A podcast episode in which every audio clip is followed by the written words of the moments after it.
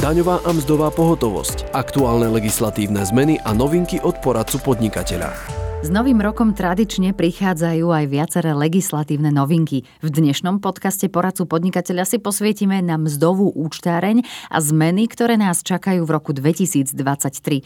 Okoľko sa zvýši minimálna mzda? Zmení sa mzda za prácou počas víkendov, sviatkov či za nadčasy? Ako sa mení výška strávneho? Viac nám povie poradkynia mzdového centra pani Viera Kubanková. Dobrý deň. Dobrý deň, prajem. Majú sa zamestnanci na čo tešiť v roku 2023, čo sa týka mzdovej účtarne? Áno, majú. Hlavne tí zamestnanci, ktorí majú iba minimálnu mzdu, sa určite potešia jej zvýšeniu. Čo je najpozitívnejšia zmena? Ja osobne si myslím, že každá zmena, ktorá v konečnom dôsledku sa pozitívne prejaví na mzde zamestnanca, je tou najpozitívnejšou zmenou. Uh-huh. Ako poradkynia mzdového centra denne odpovedáte na množstvo otázok od klientov. Čo ich v súvislosti s novým rokom najviac zaujíma? Na čo, na čo sa najčastejšie pýtajú? V poslednej dobe vlastne najviac otázok eh, bolo ohľadom navýšenia sum strávneho od 1.1.2023, že či vlastne už toto bolo schválené alebo nie, pretože zamestnávateľia musia zamestnancom vopred, či už nábiť eh, stravovacie karty alebo eh, tie stravovacie poukážky dať vopred, ale aj finančný príspevok musí byť vopred poskytnutý zamestnancom. Takže mzdárky sa obávali toho, že to nestihnú dať takto vopred zamestnancom, ak by tá, e, to zvýšenie sum strávneho bolo neskoro, ale chvála Bohu, už to bolo schválené. Mhm.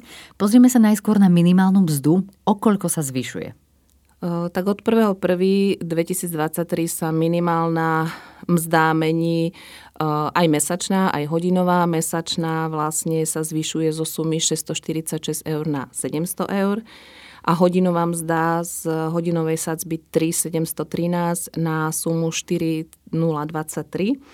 Ide vlastne o sumu minimálnej mzdy pri prvom stupni náročnosti práce. Čo ostatné stupne náročnosti práce? Aj tam dochádza ku zmene minimálnych mzdových nákladov?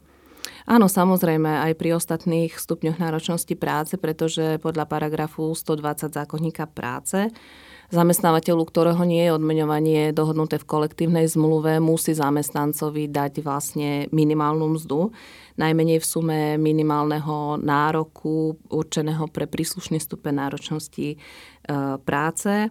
Takže ak zamestnanec e, nevykonáva iba pomocné práce, ale vykonáva náročnejšie práce, tak zamestnávateľ je povinný e, zaradiť ho do jedného zo šiestich stupňov náročnosti práce a podľa toho mu aj poskytnúť minimálnu mzdu, samozrejme, ak sa nedohodnú na vyššej mzde, ako je minimálna.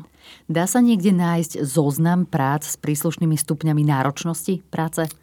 Nejaký univerzálny zoznam prác s priradením príslušného stupňa náročnosti práce nie je.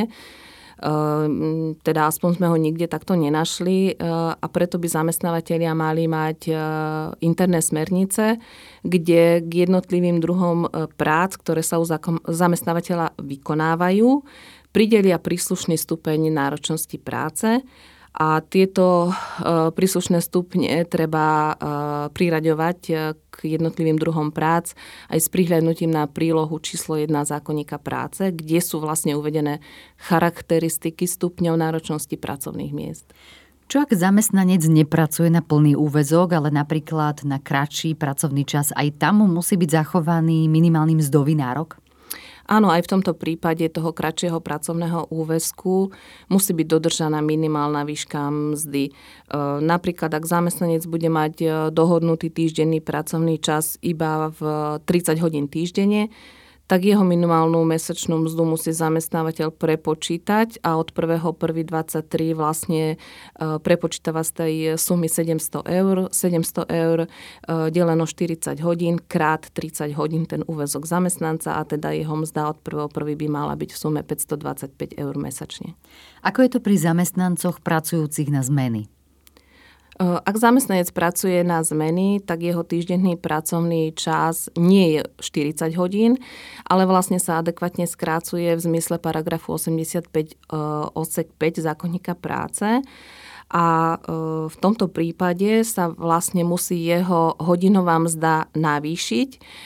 Ak pracuje v dvojzmenej prevádzke, tak pri dvojzmenej prevádzke je jeho týždenný pracovný čas 37, 37, pardon, 38,75 hodín a minimálna mzda pri prvom stupni náročnosti práce potom musí stupnúť na 4,153 eur na hodinu a ak pracuje v trojzmenej alebo nepretržitej prevádzke, tak jeho týždenný pracovný čas je 37,5 hodiny a minimálna mzda musí byť najmenej v sume 4,291 eur na hodinu. Menia sa v súvislosti so zvýšením minimálnej mzdy od 1.1.2023 aj mzdové zvýhodnenia napríklad za prácu nadčas či za prácu vo sviatok? Nie, tieto sa uh, od prvého prvý nemenia. Uh, tieto sú naviazané na, uh, v minulosti teda boli naviazané na percentuálne, určité percento z minimálnej mzdy, ale dnes sú dané pevnou sadzbou v zákonníku práce ktoré sa nemenia. Menia sa jedine vtedy, ak by sa zmenil zákonník práce. A ani sa nejaké zmeny neplánujú, lebo tak vzhľadom na to, že ostatné veci sa zvyšujú, tak toto neznie veľmi uh, férové. Uh, je tam zmena, už teda to bolo schválené aj v parlamente, uh, ale nie však k prvému prvý, ale mali by sme sa vrátiť k vyplácaniu teda tých mzdových zvýhodnení alebo príplatkov znova na ten percentuálny systém z minimálnej mzdy, ale malo by to byť vlastne opäť vyplácané tak, že dostane zamestnanec percento z tej minimálnej mzdy. Mhm, a kedy by sme sa toho mohli dočkať? Táto účinnosť zákona sa plánuje na 1.6.2023. Mhm. Prečo je vlastne výhodnejšie alebo lepšie vyplácať príplatky v nadväznosti na minimálnu mzdu?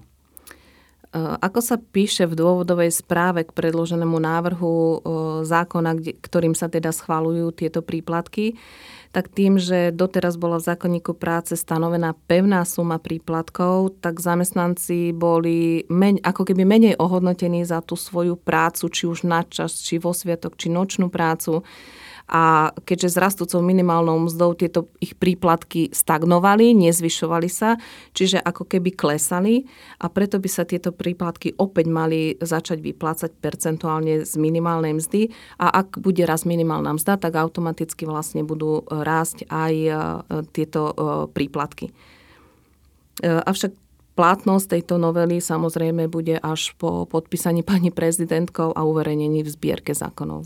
Čo sa ešte od 1.1.2023 zmenilo v súvislosti so mzdami? E, mení sa už teda, ako som povedala, výška e, strávneho, pretože bola už zverejnená v zbierke zákonov 7. decembra. Bolo zverejnené opatrenie Ministerstva práce a sociálnych vecí a rodiny o sumách strávneho pod číslom 432 z roku 2022, ak by si to chceli nájsť.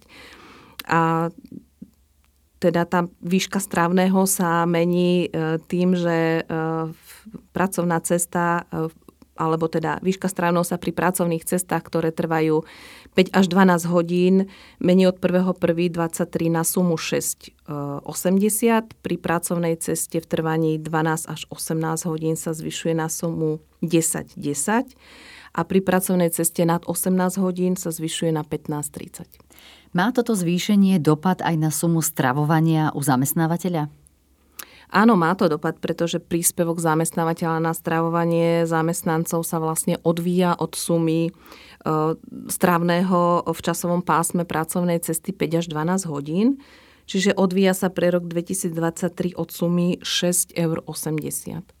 Môžeme si uviezť aj, akou sumou bude musieť zamestnávateľ prispievať zamestnancom na stravovanie, teda od 1.1.23? Uh, príspevok, na, príspevok zamestnávateľa na stravovanie predstavuje 55 mm, ceny jedla, ale maximálne 55% ceny strávneho pri pracovnej ceste trvajúcej 5 až 12 hodín čo je vlastne teraz od 1.1. to bude zo sumy 6,80 a predstavuje to sumu 3,74. Výška stravovacej poukážky musí byť najmenej 75% ceny strávneho, čo predstavuje sumu 5-10 a pri tejto výške gastrolistka vlastne príspevok zamestnávateľa musí byť najmenej e, tých 55%, čo je suma 2,81.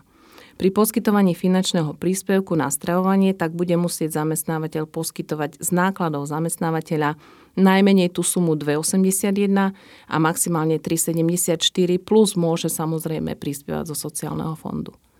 Je ešte niečo, čo sa mení od januára 2023?